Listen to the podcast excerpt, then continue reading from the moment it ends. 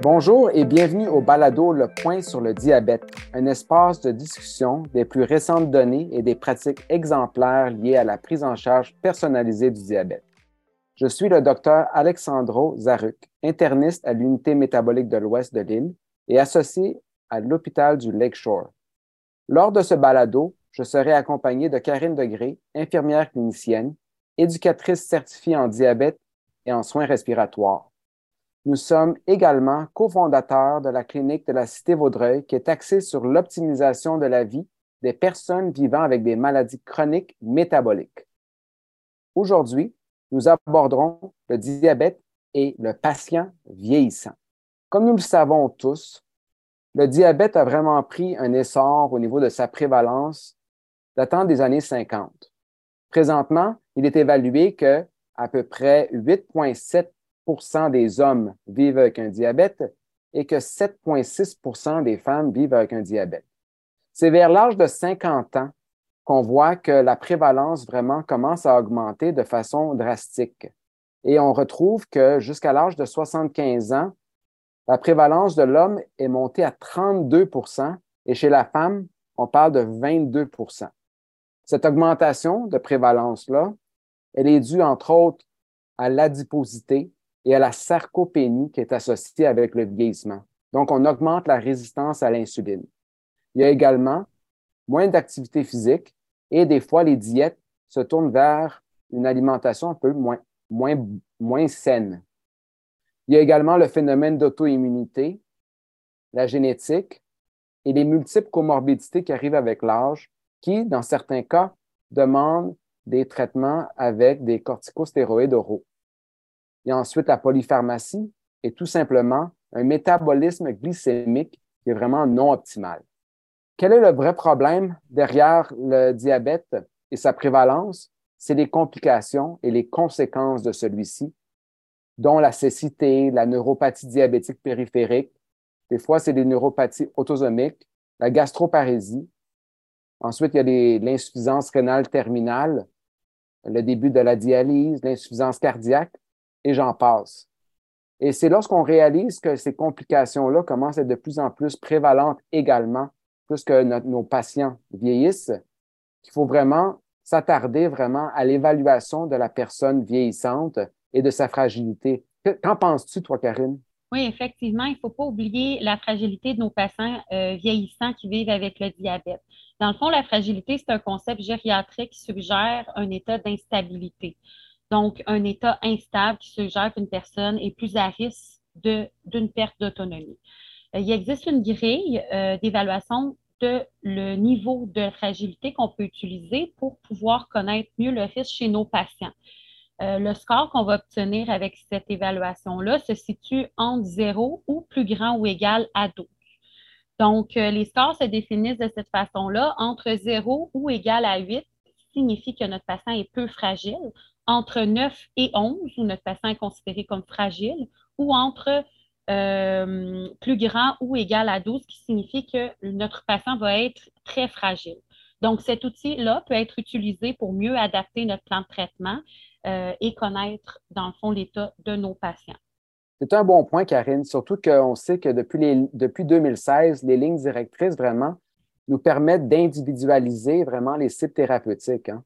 On sait que pendant des années, on parlait de se rendre toujours à 7.0 d'hémoglobine glyquée chez la majorité de nos patients pour la réduction des complications macrovasculaires.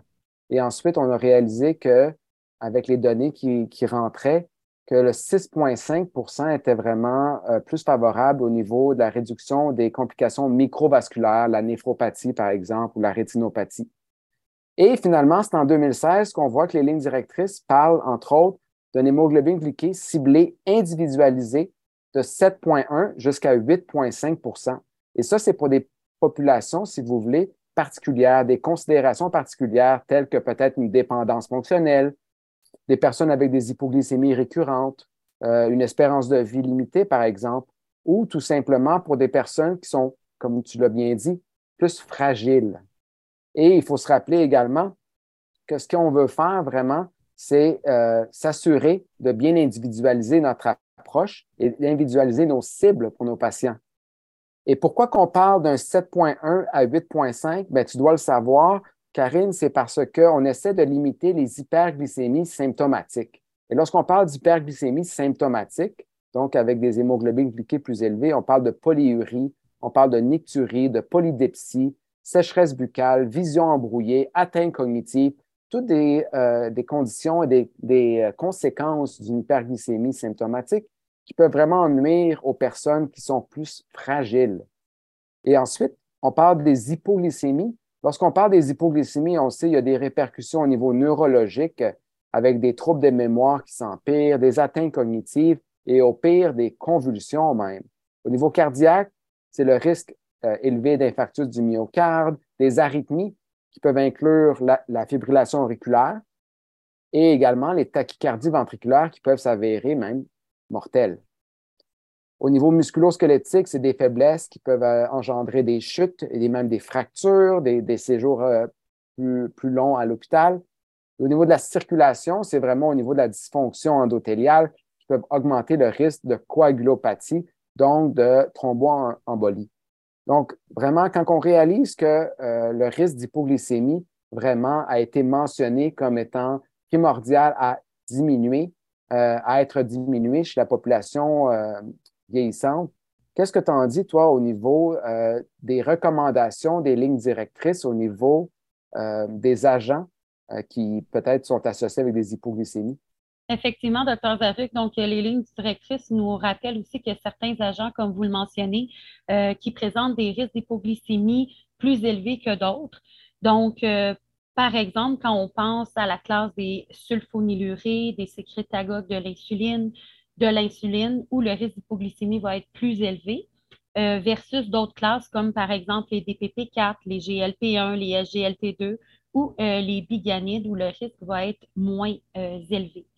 On a aussi certaines insulines qui vont présenter plus de risques que d'autres de euh, faire des hypoglycémies. Euh, donc, on pense par exemple aux insulines qui sont prémélangées, aux insulines de première génération, par exemple les insulines de type NPH, ou l'insuline euh, prandiale, donc l'insuline avant les repas, alors que les insulines qui sont à très longue action vont présenter un risque moins grand d'hypoglycémie. Euh, aussi, un autre élément important, euh, c'est qui est important d'enseigner à nos patients euh, les symptômes et les traitements adéquats aussi des, des épisodes d'hypoglycémie et de s'assurer également qu'ils puissent avoir accès à un traitement de glucagon en injection ou en spray nasal en cas de hypoglycémie sévère. C'est un bon point, ça, Karine. Et puis, il faut réaliser également que ce n'est pas juste le fait d'avoir moins de risques d'hypoglycémie, mais ce qu'on veut, c'est une bonne stabilité. Donc, limiter la variabilité lorsqu'on parle euh, de traitement de diabète. Donc, on sait que, comme tu l'as bien mentionné, au niveau hypoglycémie, on parle des méglytinides et des sulfos, mais euh, ces deux classes sont également associées avec une plus grande variabilité comparativement aux autres classes que tu as mentionnées, telles que les inhibiteurs de DPP4, les inhibiteurs du HLT2 et des agonistes des récepteurs GLP1, qui sont beaucoup plus stables et ont beaucoup moins de variabilité. Tu l'as bien mentionné au niveau des insulines qui sont associées avec des hypoglycémies, mais tu ne seras même pas étonné d'entendre que c'est des insulines analogues basales de première et de deuxième génération qui sont vraiment également euh, favorisées lorsqu'on parle de variabilité. Donc, lorsqu'on parle de variabilité, euh, qu'est-ce qu'on peut faire pour mesurer cette variabilité de façon euh, pratico-pratique dans notre vie de tous les jours? Bon, à, ce moment-là, ça va être aussi l'importance de la glycémie avec les différents euh, types d'appareils qui existent. Donc, c'est important euh, de choisir un bon appareil pour euh, les patients pour être en mesure de surveiller la glycémie. Aussi que nos patients comprennent c'est quoi la différence entre une glycémie ponctuelle, une glycémie à jeun, prandiale et sa cible d'HB1C. Donc, on va choisir un bon appareil de surveillance adapté aux patients, qui soit de façon traditionnelle ou en lecture continue, afin d'identifier aussi les glycémies qui puissent prendre les actions en conséquence. Maintenant, avec la prise de glycémie en continu qui sont très faciles d'utilisation avec les capteurs qui peuvent être installés chez les patients même plus âgés, euh, ça va être possible aussi de bien surveiller avec les outils disponibles dans les lecteurs en continu euh, la variabilité, entre autres, de la glycémie. Et euh, au niveau des dépistages de la rétinopathie, de la néphropathie, il ne faut pas les oublier. surtout avec un âge avancé. Pourquoi? Parce qu'imaginez maintenant si vous avez une certaine euh, démence, un, certain trouble cognitif ou peut-être juste une, atteinte cognitive. Et en plus de ça, on vous rajoute un petit peu de cécité, un petit peu euh, de, de dégénérescence maculaire. Vous pouvez imaginer comment que ça peut vraiment euh, empirer la qualité de vie de l'individu. Au niveau de la néphropathie, il faut juste s'assurer que si on a une bonne espérance de vie et qu'on est encore très fonctionnel, il ne faut pas oublier de mesurer la créatine sérique et euh, le ratio albumine-créatinine au niveau euh, de l'urine.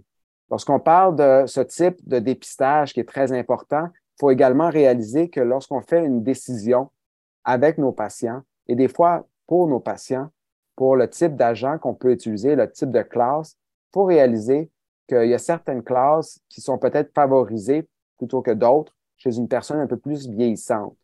Mais toutes les classes ont une certaine place. Exemple, au niveau des inhibiteurs de SGLT2, on sait qu'ils ont démontré des bienfaits au niveau des personnes avec néphropathie, avec insuffisance cardiaque et en prévention secondaire. Donc, il faut vraiment réaliser que chez une population vieillissante, mais qui a plus haut risque de détérioration de sa santé, faut juste s'assurer que si on, choisit un inhibiteur de SGLT2, il faut que le patient soit à l'affût des risques de déshydratation, d'hypotension, d'infection urinaire et d'infection euh, mycotique.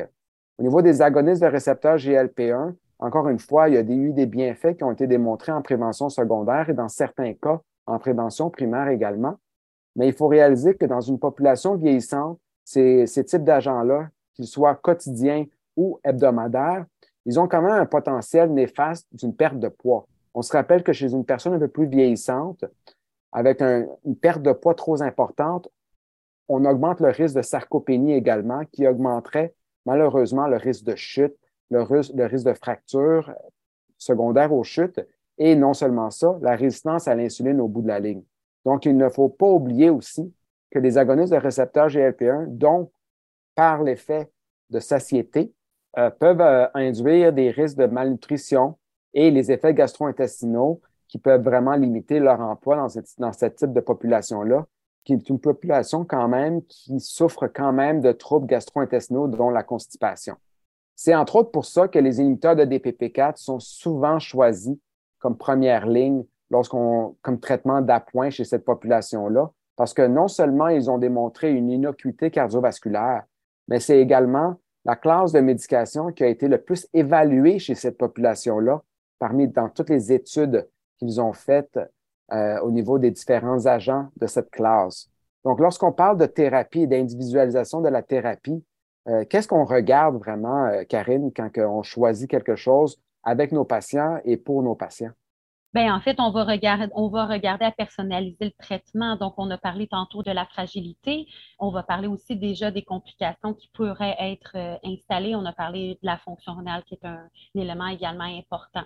Donc, la personnalisation du traitement va être importante et pas seulement basée sur l'efficacité, mais également sur les comorbidités, les effets secondaires qui peuvent être associés euh, aux différentes thérapies existantes pour le traitement du diabète.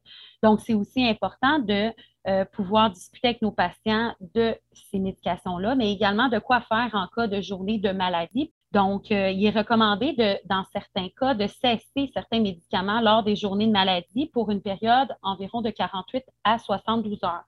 Quand on passe, on pense aux classes des biganides, par exemple, les SGLT2, les sulfonylurés, les sécrétagogues de l'insuline, l'insuline, les IECA, les ARA, les diurétiques et les anti-inflammatoires.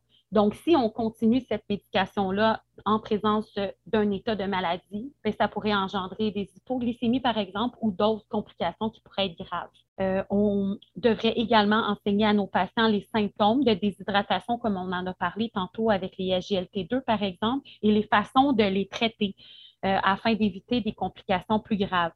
On devrait aussi finalement recommander euh, à nos patients de consulter un médecin s'il présente euh, des symptômes comme par exemple des jours de maladie qui durent plus que 72 heures, des symptômes de déshydratation sévère, euh, aucune urine depuis plus de 12 heures, une glycémie plus grande que 25 millimoles par litre ou de la somnolence excessive, des diarrhées persistantes de plus de deux jours ou une fièvre euh, plus grande que 38,5 degrés depuis plus de 48 euh, heures. Alors, je te remercie quand même, Karine, et je vous remercie tout le monde d'avoir écouté le balado Le Point sur le diabète. Nous espérons que vous avez apprécié notre exploration du diabète et le patient vieillissant. N'oubliez pas de vous abonner à notre balado sur iTunes, Spotify ou Google Podcasts et restez à l'affût des prochains épisodes.